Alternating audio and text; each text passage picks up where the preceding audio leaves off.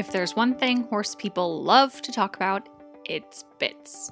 Dressage riders love to talk about how horses are on the bit, above the bit, behind the bit, overbitted, incorrectly bitted, need a new bit or a different bit. Bits, bits, bits.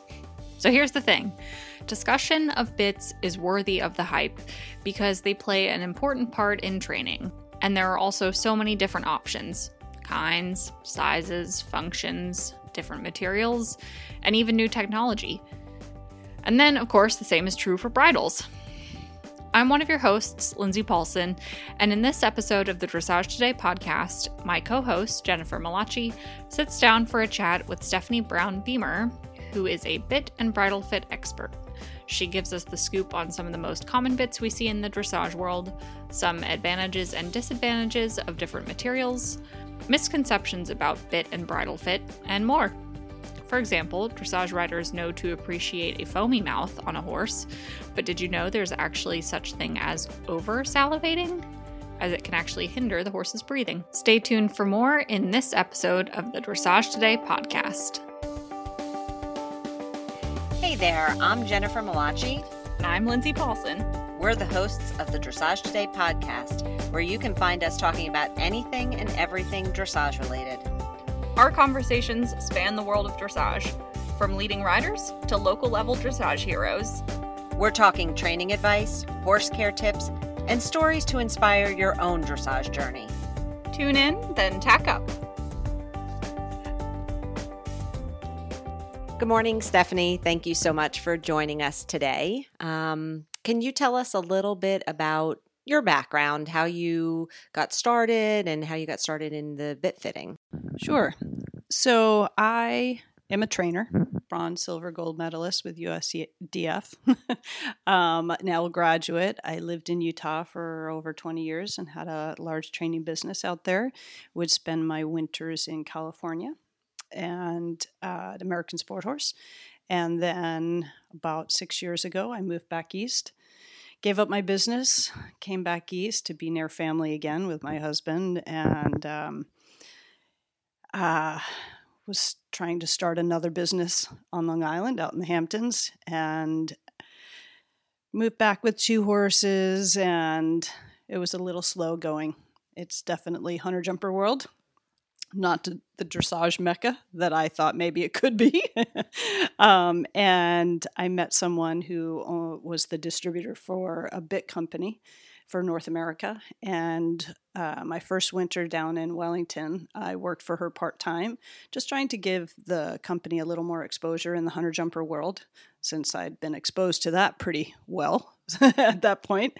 And um, so I did that for the winter and was headed back up north and went to participate in a clinic with someone that I'd ridden with for many years in Pennsylvania and um, was sitting at a dinner party and i just told the trainers uh, that owned this barn that i had my bit bag in my trailer if anybody wanted to play with bits. They were welcome to go grab whatever they wanted.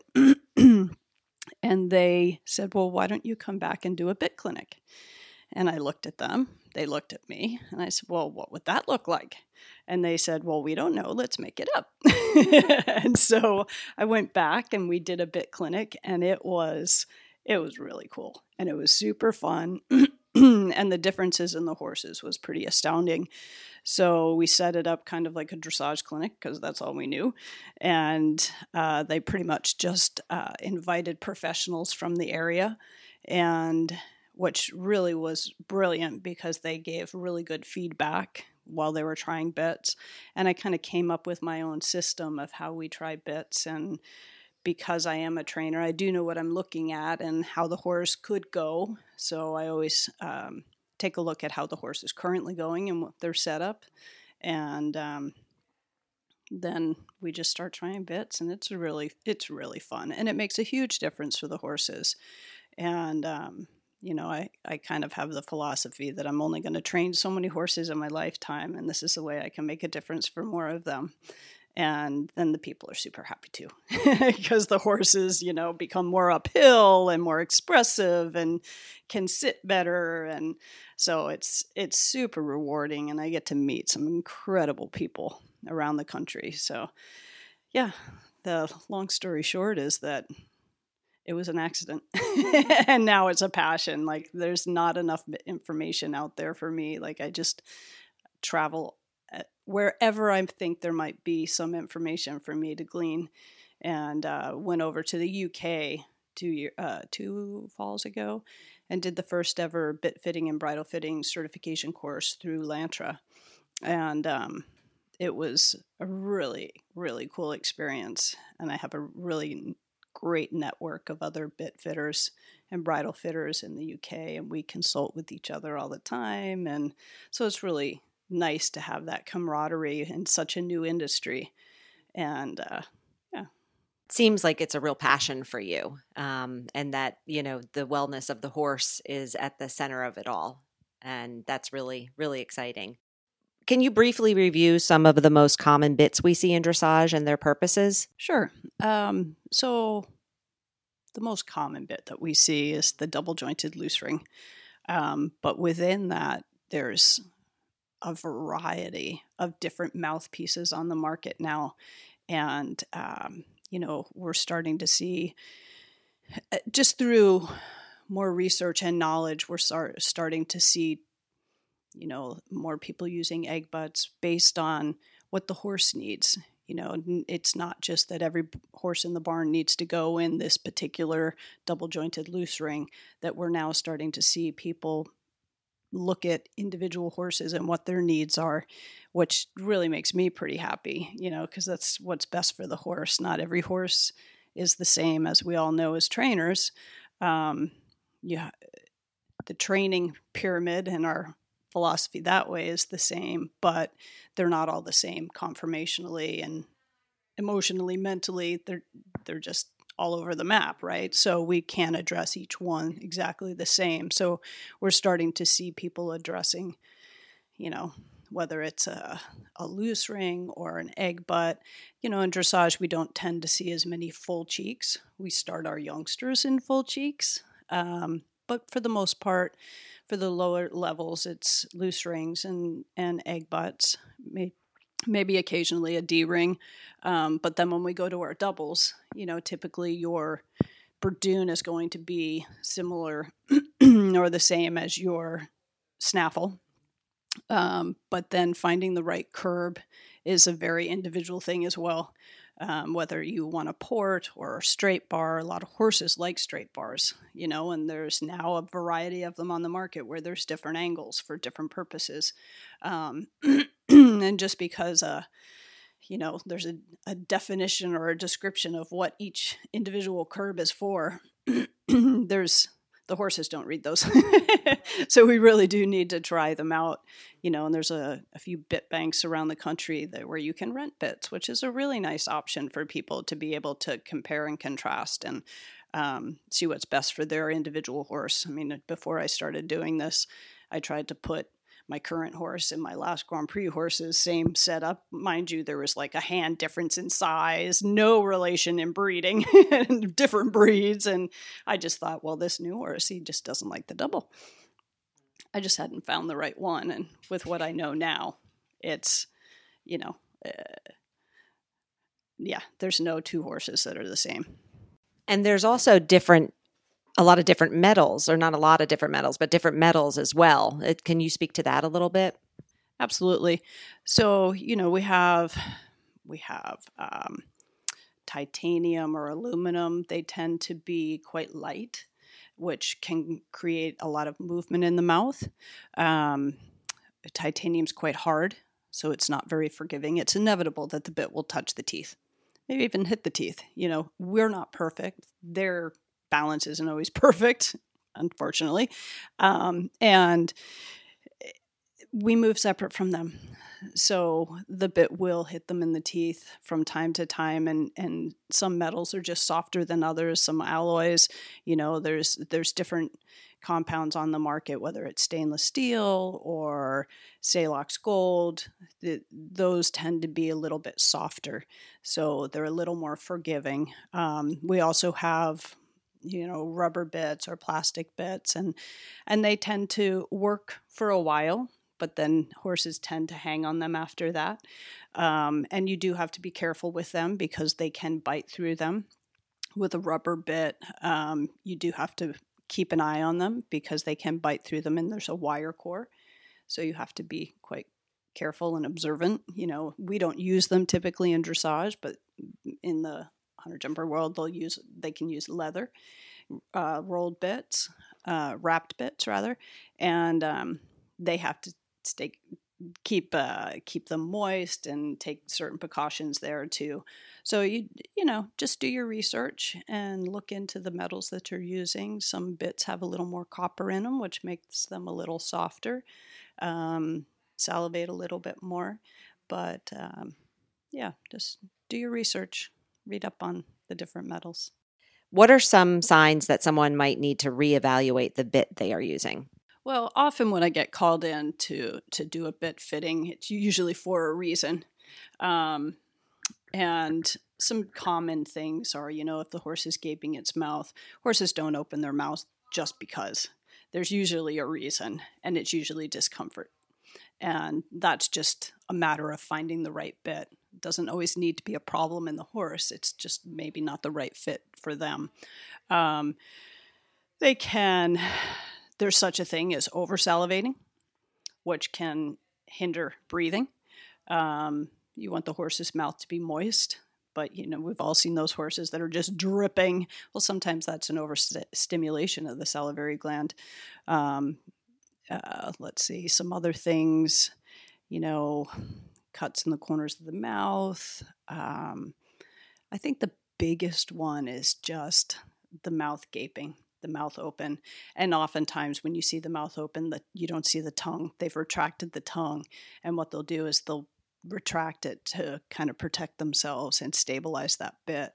Um, and we don't want to see that. We want to see their mouth relax. We want to see their tongue down. Um, uh, another thing is uh, tongues coming out of the mouth, and that can also be, just be simply not the right bit. You know that we really need to evaluate those situations, and they're usually pretty easy to fix. Hey, friends! The show will be back in just a few moments, but first, I want to tell you about something cool from Dressage Today. If you're an average dressage rider like me, you've only got a certain amount of time you spend in the arena each week, and it hardly ever seems to be enough. You know the struggle. Maybe you take weekly lessons, or you read books and articles, well, you obviously listen to this podcast, and maybe you travel to clinics to soak up whatever you can.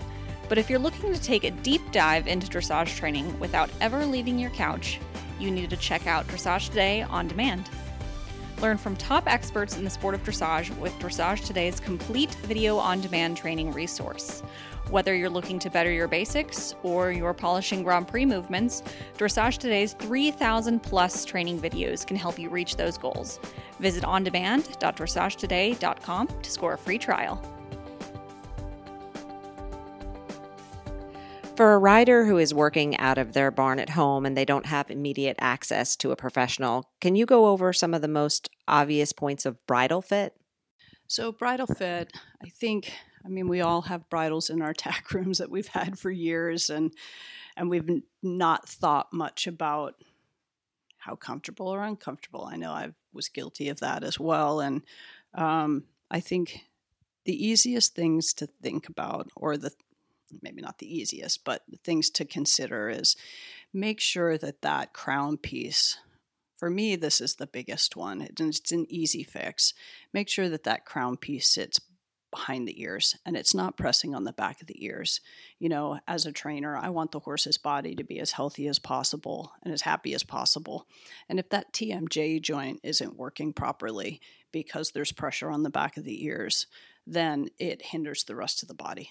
And that's an easy fix. You want to make sure that you know the the the bridle that you purchase has buckles on both sides, so they build the muscle in their head symmetrically.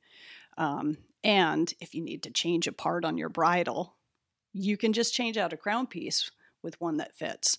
Um, I think the other thing is brow bands. I often I often see brow bands that are way too small. And that's another thing that will pull the crown piece against the back of the ears. nose bands, the cheek pieces of the nose bands, need to sit behind the cheekbone, not on top. Another thing that will pull the crown piece against the back of the ears. I think those for me are the most major pieces. Um, you know, just have it appropriately tightened, not too tight, but also not floppy. You know, we can also be very distracting to the horse when the noseband is too loose or the flash is too loose. Um, but when we're when we tighten it down, I think that really does make a, a negative impact on the horse. They can't move their shoulders. They if they can't move their tongue, they can't move their shoulders or their withers, and then it just works its way back in the body. So I think those are the major points for me. What are some common misconceptions about bitting and bridle fit as well? I think one of the major misconceptions is that you need a special nose band to relieve pressure on the nerves. And I think if your noseband fits appropriately and it's not too tight, I think you're not going to hinder those nerves. That's just my opinion. Another misconception is that if a horse is 17 hands, that they must also have a bigger mouth. And in today's world, the way that we've been breeding our warm bloods, especially, Uh, they can be 17 hands and wear a five inch bit and have a super thick tongue, a low palate, fleshy cheeks, and just no room in their mouth for anything larger than a 12 millimeter in diameter bit because there's just no room you know, and then it gets tricky when we put them in a double bridle because we want that curb to be smaller and it needs to be because their head's refined and it's i mean they're adorable but they're 17 hands. So i think people think that just because a horse is big that they must be bigger in the mouth and it's not true especially right now with the way that we've been breeding. That's a really good point and something that i'm sure a lot of people do think. Yeah thank you. Another misconception, I think, is that the curb needs to be bigger than people think it does.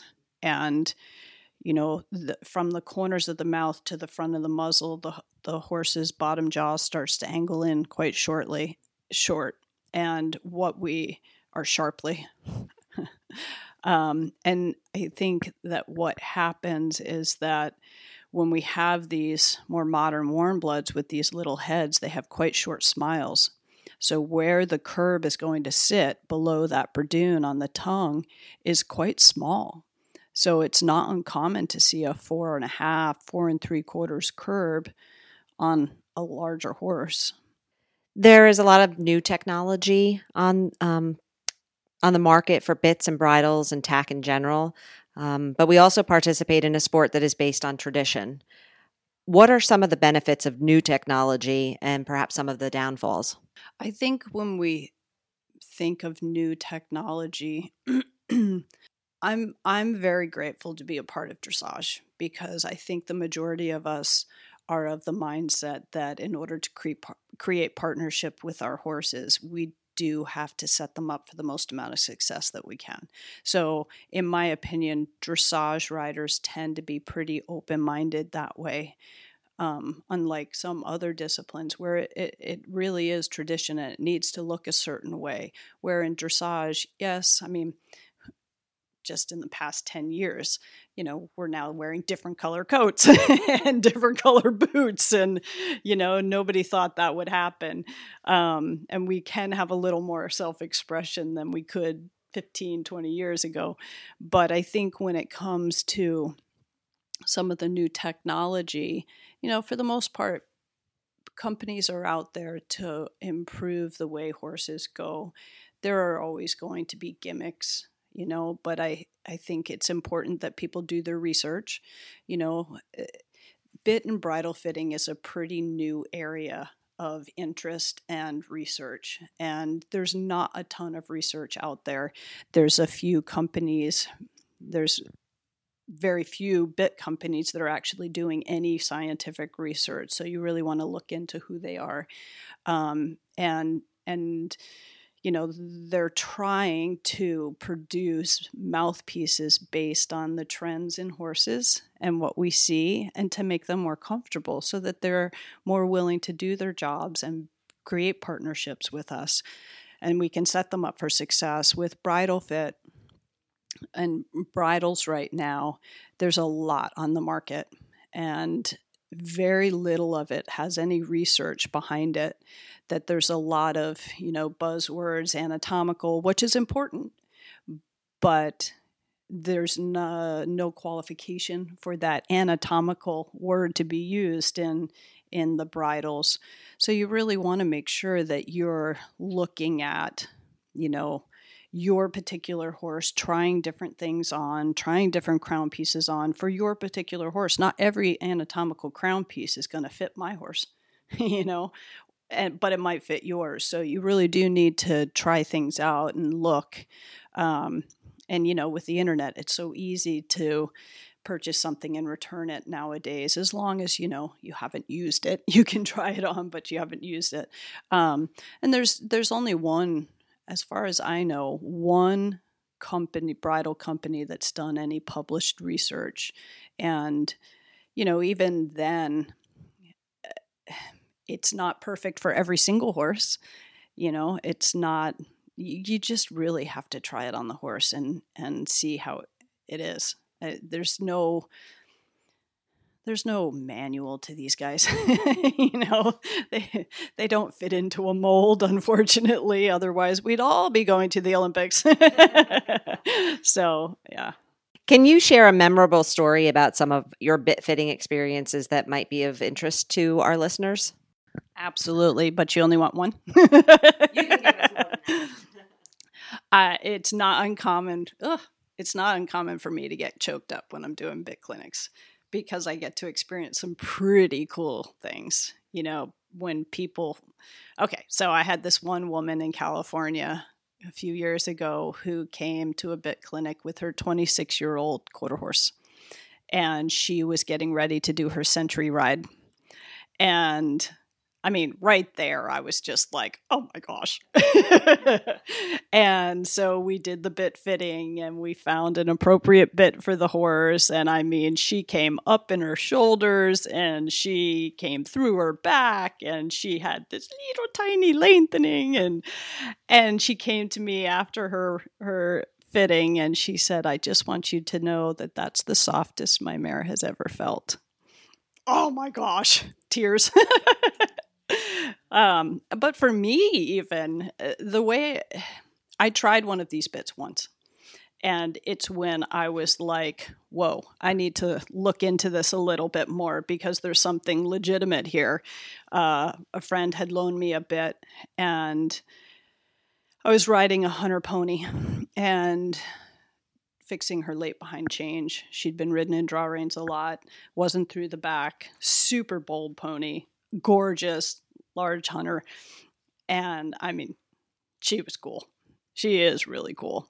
And uh, just couldn't get that change clean. And so this friend loaned it to me, and I'm like, yeah, yeah, yeah, I'm a good trainer. Everything I ride is in a double jointed loose ring.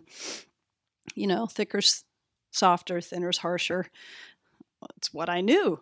And so I I was like, okay, fine, I'll just put it on. And I put it on, trotted off. The mare came up in her shoulders, threw her back to the contact, and the change was clean. I was like, oh, I think I better look into this a little more. There's something here, you know. Eh, that's pretty cool.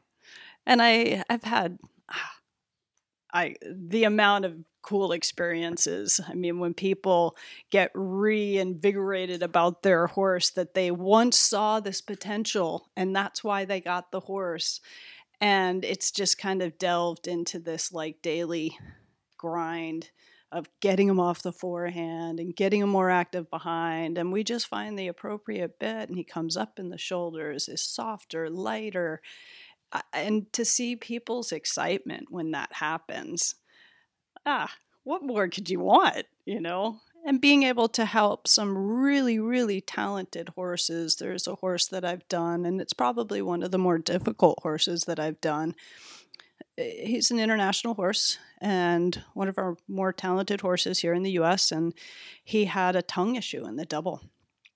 Tiny, tiny little mouth with really thick lips, fleshy cheeks, super thick tongue, low palate, but tiny mouth. And so we're really limited for curbs with this horse and and very powerful horse to boot. So he and thin skin. that was that was the kicker. Super thin skin. And he um he would stick his tongue out the side of his mouth, take his bottom lip on one side, hang it uh, wrap it around the bottom of the shank.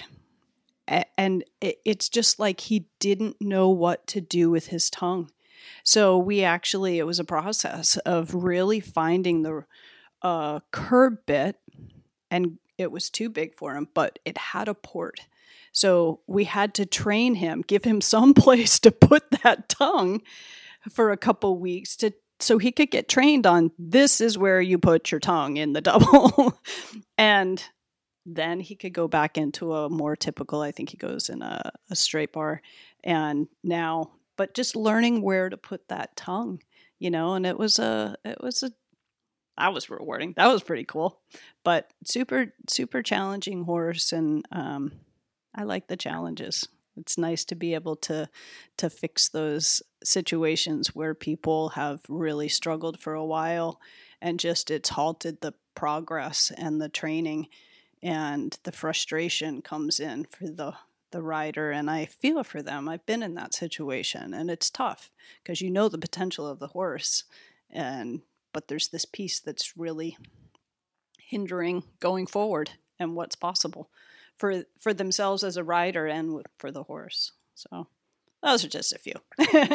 I imagine it's very rewarding to work with people and to see those changes. And I think that this is really cool that we're getting to talk to you because I think there's, you know, so many people that wouldn't think that a bit could make that big of a difference. You know, I mean, it makes sense when you talk about it, but, you know, understanding that bit fitting is so important, I think is is pretty cool that we're getting to share that message.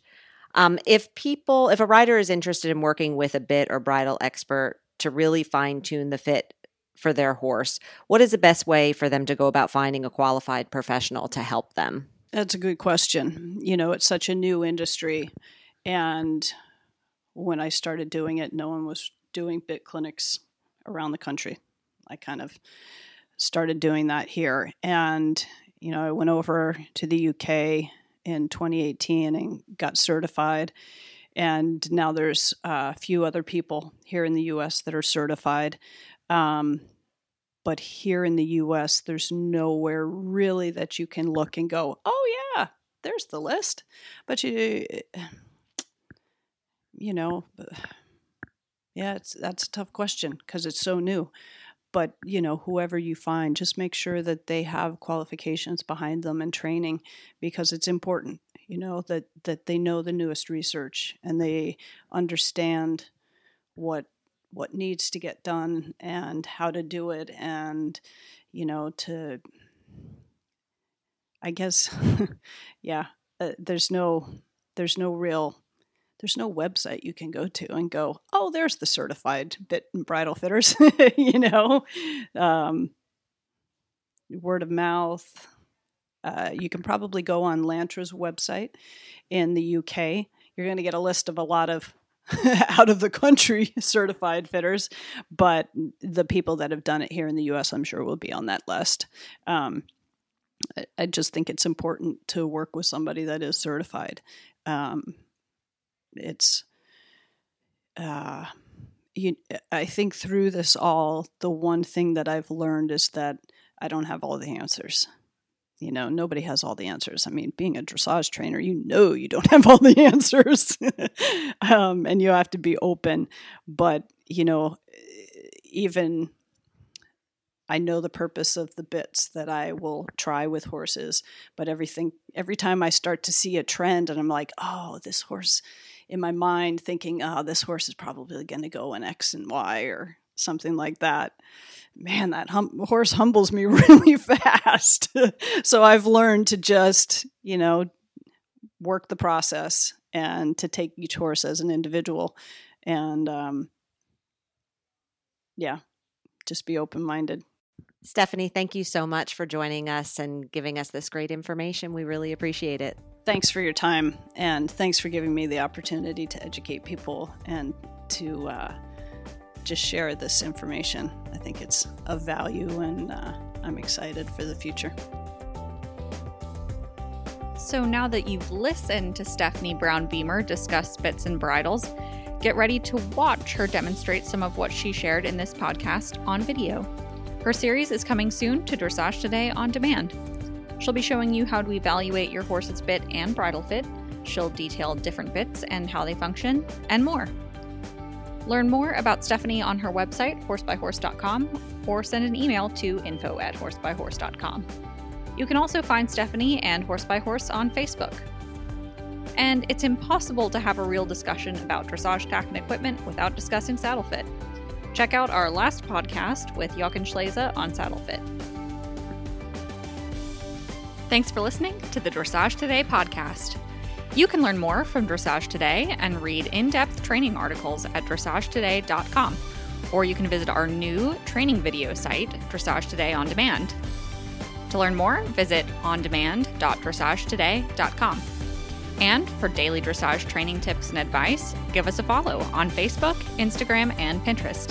Happy riding! This podcast was produced by Jennifer Mellace and Lindsay Paulson. And it's also hosted by Jennifer Mellace and Lindsay Paulson. If you're still listening, don't forget to leave us a review and tell your friends about our podcast. If you have feedback or you'd like to be a guest on our show, shoot us an email at dressagetoday at aimmedia.com. The Dressage Today podcast is a production of the Equine Podcast Network, an entity of Active Interest Media and the Equine Network.